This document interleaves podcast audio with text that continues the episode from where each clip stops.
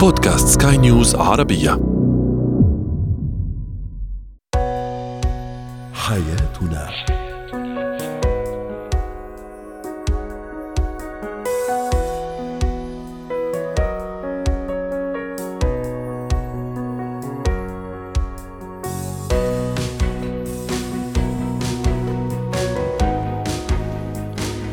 مستمعينا الكرام أهلا بكم معنا إلى حياتنا فضاؤكم اليومي الذي يعنى بشؤون الأسرة وباقي الشؤون الحياتية الأخرى والذي يمكنكم الاستماع إليه عبر منصه Sky News Arabia dot com slash podcast وباقي منصات سكاي نيوز عربيه الأخرى. شاركونا عبر رقم الواتساب 00971 5618 6223 معي أنا ابتسام العكريمي.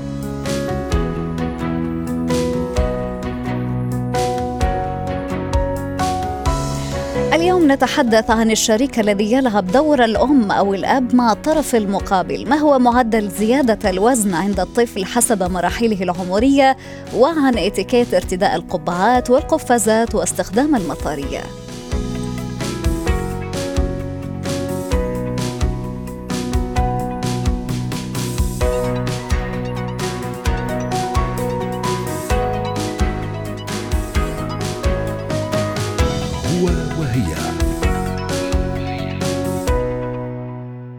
جميل أن أرى صورة من افتقدته في الشريك لكن بحدود. الأجمل أنه لكل مقام مقال يا جماعة وقلب الأدوار أحيانا لا يكمل العلاقة الزوجية بل يؤذيها ويهدد حتى استمراريتها في بعض الأحيان طبعا.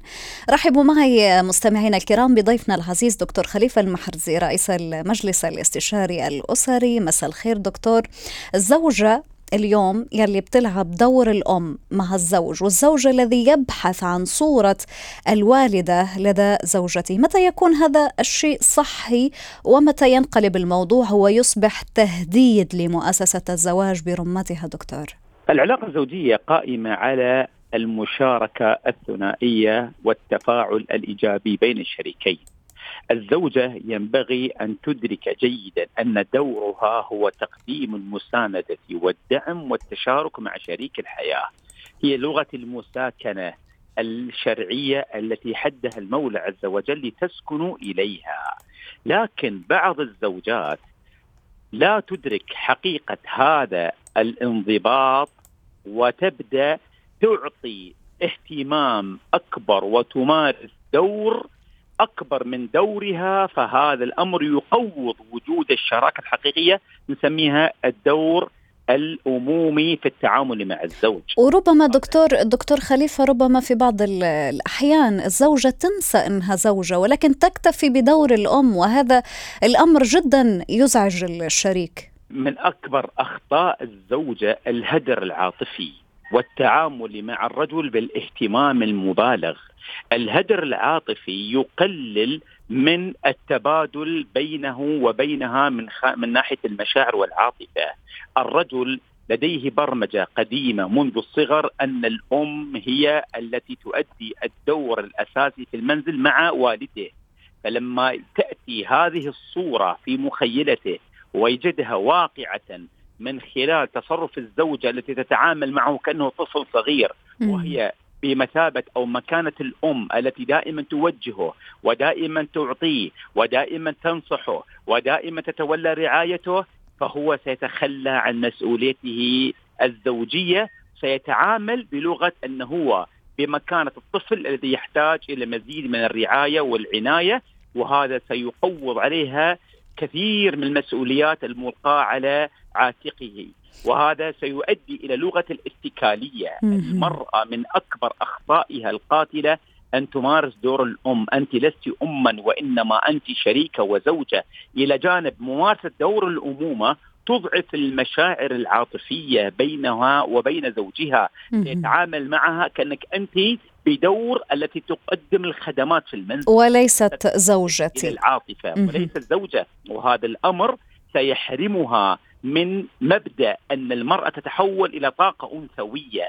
ستنزل عندها الطاقة الأنثوية وسيرتفع دور الصورة السلبية بأنك أنت تؤدين دور الماما. الامومه نعم. خاطئ يعني يسبب حالة من الفجوة وحاله من الطلاق العاطفي لاحقا بين الشريكين. يا دكتور ما الحل؟ اليوم إذا تعاملنا بحنيه يعني ما سلمنا وإذا طنشنا ما سلمنا، كيف نعمل هذه الموازنة دكتور بين إني لا أهمل الشريك وبين إني كمان ما يعني ما أزيد من الاهتمام المبالغ فيه؟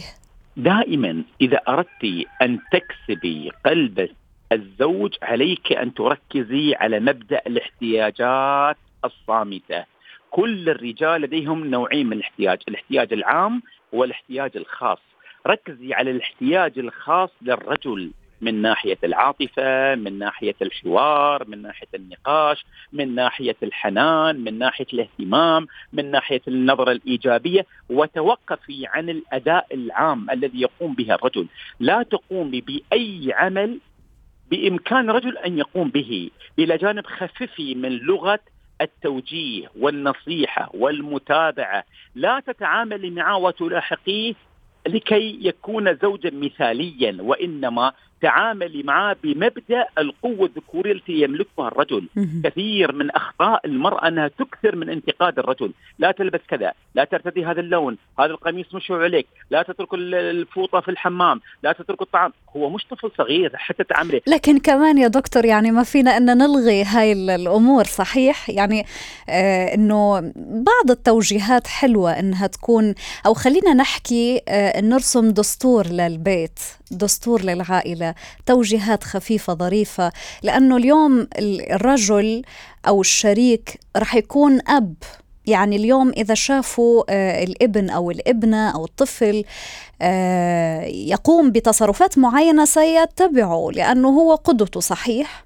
أنا عندما ارتبطت بهذا الرجل لم ارتبط لكي أعيد تربيته وبرمجت من أول وجديد. أنا دخلت تهذيب تهذيب بعض السلوكيات فيه. أنا دخلت في حياته من أجل أني أنا أكمل الجانب الآخر له وليس لإعادة تربيته من أول وجديد. يعني كثير من الزوجات هذه من أخطاء القاتلة أنها لما ترتبط تريد أن تعيد تاهيله وتربيته من أول وجديد، تريد أن تنسف تاريخها التربوي القديم وتبغي أن تتعامل معه بمبدأ أنك أنت يجب أن تخضع إلى سلطتي إلى أوامري. وهذا سلوك جدا خاطئ. طيب عشان عشان بس نكون منصفين للزوجات والأزواج. دكتور اليوم أنا مثلا إذا اعتمدت كل هذا الكلام ألا يعني ألا يعني هذا؟ أنه يعني رح نترك كتير حمل ثقيل على الزوجة مثلا في البيت إذا الزوج اليوم ما ساعدها شوي ما هذب من سلوكياته. مثلا حضرتك حكيت عن أنه المنشفة عن الأمور هذه البسيطة يعني أنه ما فيها عيب إذا اليوم الزوج ساعد الزوجة أو التزم حتى ببعض الأمور الجميلة اللي بتخلي العلاقة ما يطيح فيها الحمل على شخص واحد. أنا إذا ارتبطت برجل سوي لديه من القيم والاستعداد. انظري الحديثة يا معشر الشباب من استطاع منكم الباءة كلمة الباءة القدرة سواء كانت القدرة على إدارة هذه العلاقة الزوجية. أما أني أنا أرتبط بإنسان هو فاقد لأهلية المسؤولية في إدارة واجباته. في الحديث كلكم راع وكلكم مسؤول عن رعيته. صحيح. فالرجل راع ومسؤول عن أهل بيته الذي الأصل إني أنا أتعامل مع الرجل بصورة مكملة وليس بصورة أنه يلقي بكل المسؤولية على عاتقي. هذا معناته في خلل في الشريك. هذا معناته إن أنا عندي مشكلة وفجوة سلوكية عند هذا الإنسان عندما ارتبط بهذه المرأة هو لديه كثير من النواقص التربوية والمفاهيم الصحيحة في مفهوم المسؤولية في دائره المنزل. وهذا وهذا طبعا لا ينفي إنه حتى لو كان مثلا الشريك فيه بعض العيوب ممكن إنه نسعى ل آه، آه، خلينا نحكي آه، توجيهها أو لترميمها. هذا الأمر أو هذه الظاهرة قد تحدث أيضا مع الزوجة دكتور. يعني اليوم في بعض الأزواج ممكن إنه يتعاملوا مع زوجاتهم كأنهم هم يعني حاملين دور الأب. آه، نفس النصائح نفس هذا القالب التوجيهي اللي حضرتك تحدثت عنه من شوي يمارسونه على أو يمارسوه على الزوجة إنه لا تفعلي هذا وافعلي هذا لا ترتدي هذا وارتدي هذا.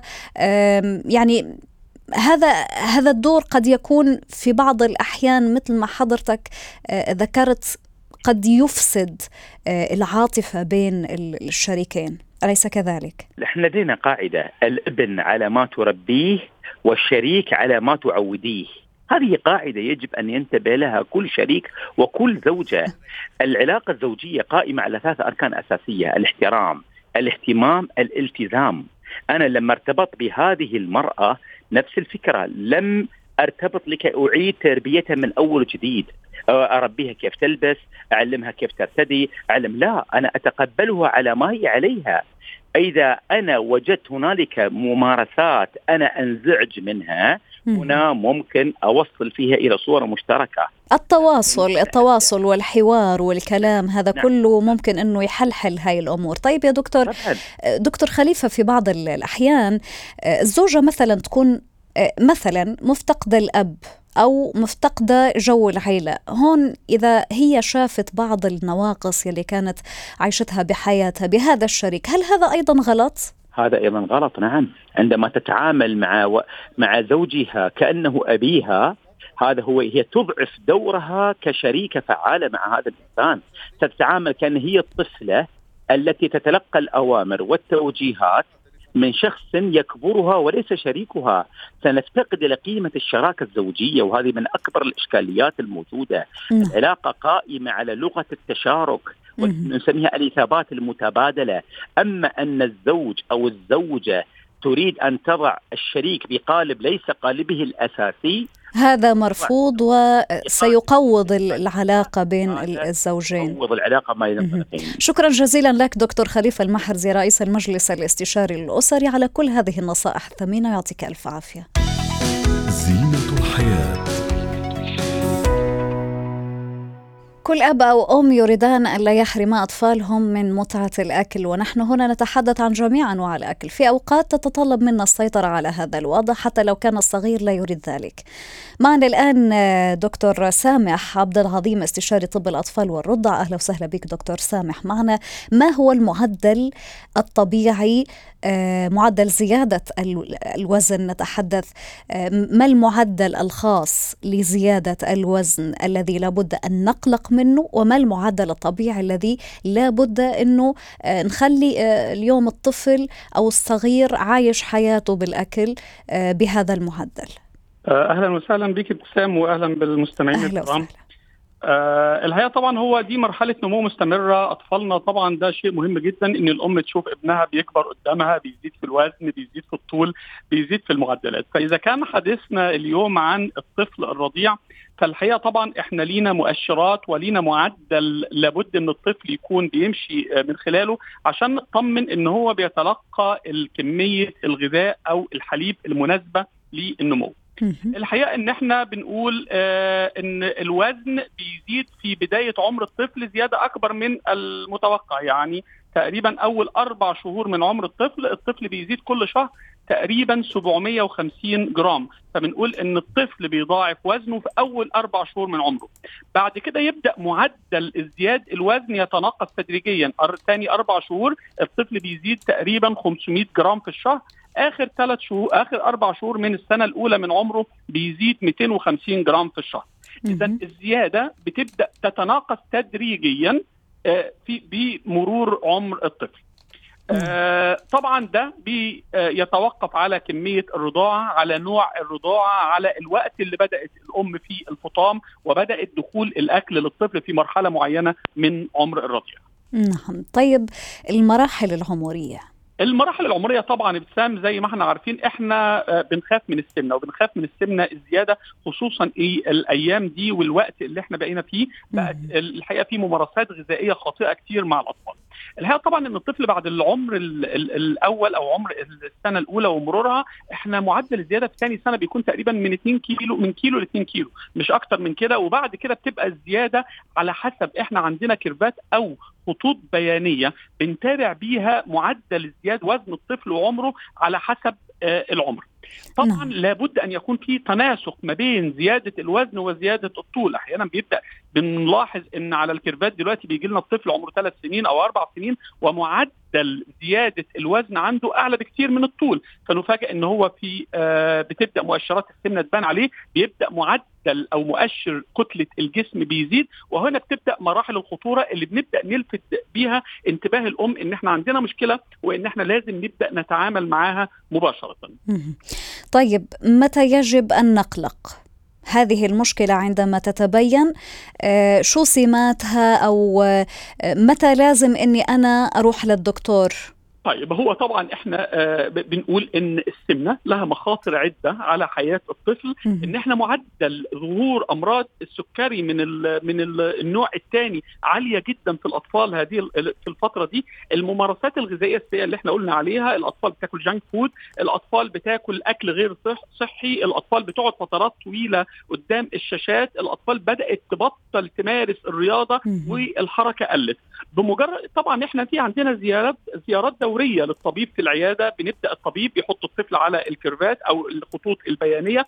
إذا لاحظ الطبيب إن في زيادة في هذا المعدل أثناء الكشف العادي أو الروتيني أو أي زيارة بيبدأ يلفت انتباه الأم. بنبدأ اولا طبعا ابتسام بتغيير ال lifestyle بتاع الطفل وبمشاركة الأسرة كلها ومتابعة الطفل لأن الموضوع أحيانا يوصل لدرجة مرضية. نعم. إذا قدرنا إن إحنا نغير ال lifestyle بتاع الطفل وبدأ نتابع الوزن وبدأ يحصل في ثبات في الوزن أو قلة في الوزن خلاص الأمور بنمشي عليها. ولكن. إذا الموضوع تطور وزاد عن حد معين ولها مؤشرات وأرقام معينة بنتابعها لابد ساعتها التدخل مباشرة من الطبيب. في إيقاف زيادة الوزن ومخاطره طبعا. واضح. اذا الروتين اليومي جدا مهم بالنسبة لتعديل الوزن لدى الأطفال. شكرا جزيلا لك دكتور سامح عبد العظيم استشاري طب الأطفال والرضع اتكات الأجواء الشتوية الجميلة تتطلب تغيير روتين اللباس. معنا الآن خبيرة الاتيكات أستاذة مارلين سلهب. أهلا وسهلا بك أستاذة مارلين. مهانا اتيكات ارتداء القبعات نبدأ فيها. كيف لابد أن تكون يعني نوعية القبعات خاصة عندما نتحدث عن الخروجات الشغل مثلا طلعات مع الأصدقاء الاختلاف بينهم. نعم. اولا صبح يعني واقول لك شكرا على الاستضافة. يا أهلا وسهلا. و وقالوا لي الطقس كتير حلو هلأ. جميل جدا. كله خير الشتاء. بالضبط. آه هيدا من باردون من أجمل يعني من أجمل توبكس بما يخص اللباس. لأنه نحن بنعرف إنه الأكسسوار صدقا بجمل. خلينا نبلش مثل ما حضرتك قلتي بالقبعة. آه إذا بدي أحكي عند الرجال قبل ما نحكي عند السيدات ولكن هن ببعض الأحيان بيشبهوا بعضهم. وين نحن فينا نترك القبعة على راسنا؟ أكيد بالهواء الطلق ما في شك. ولما بنكون عم نحضر عم نحضر مثلا رياضة معينة إن كانت بالداخل أم بالخارج. وهون عم بحكي عن الكاسكات عم بحكي عن يعني تبع البيسبول هدول فينا نتركهم. ما في شك إنه إذا طالعين بأوتوبيوس وسائل نقل مطلق أي وسائل نقل كمان نتركها المباني العامة مثل مثلا مكتب البريد مثل المطارات مثل اللوبي تبع الفندق. مش يعني مش لما نحن قاعدين باللوبي نعم. ازعاج والمصعد. هيدي المحلات الوحيدة. بدك تقولي لي لكن إمتى بنشيل القبعة؟ أماكن العمل مثلا؟ ابدا. بلا قبعه أكيد لا. إذا رحنا عند أشخاص بقلب البيت أكيد لا. أهم شيء في ثلاث أربع نقط هدول كثير مهمين. إذا كنا عند أشخاص لو كاسكات صغيرة لو شو ما كان لازم نشيلها. بالمباني مثل المدرسة مثل المكتبة مثل المحاكم. محكمه هدول كلهم لازم كمان كلها مرتبطة ربما بالإجراءات القانونية. طيب نذهب الآن إلى القفازات ولدينا أيضا استخدام المطارية علشان نوفق بين التوقيت. أيوة. تفضلي. بس بدي أقول لك شغلة كثير مهمة عند السيدات وعند الرجال نشيد الوطني أم عرض عسكري أم علم مطلق أي علم بمر على طريق لازم نشيل القبعه تبعنا هيدي نقطة فريمون كثير مهمة نعم. أيوة.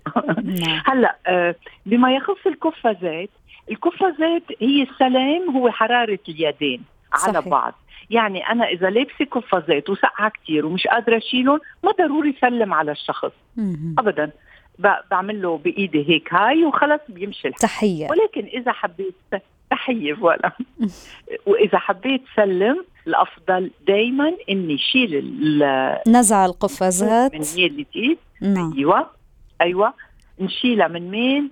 ونسلم. حرارة الإيدين هي اللي بتعني هال هال يعني معنى السلام بحد رائع رائع. طيب استخدام المطرية.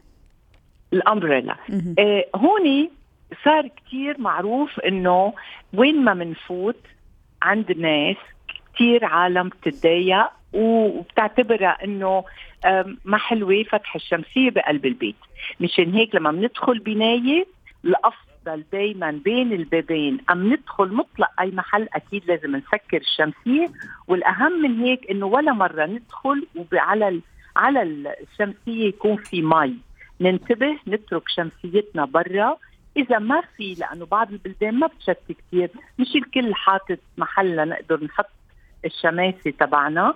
بدنا نعتذر من الأشخاص ونسألهم وين فينا نحط الشمسية. ولكن ما بنفتح شمسية ابدا داخل أي منزل ولا منفوت بشمسية كلها مي طبعا. ومسكرة داخل المنزل. طبعا. شكرا جزيلا لك أستاذة مارلين سلهب خبيرة الإتيكيت على كل هذه النصائح الرائعة وهذه النصائح التي نحتاجها الآن خاصة خلال هذه الفترة فترة الأجواء الشتوية الرائعة. شكرا جزيلا لك من جديد ويعطيك ألف عافية.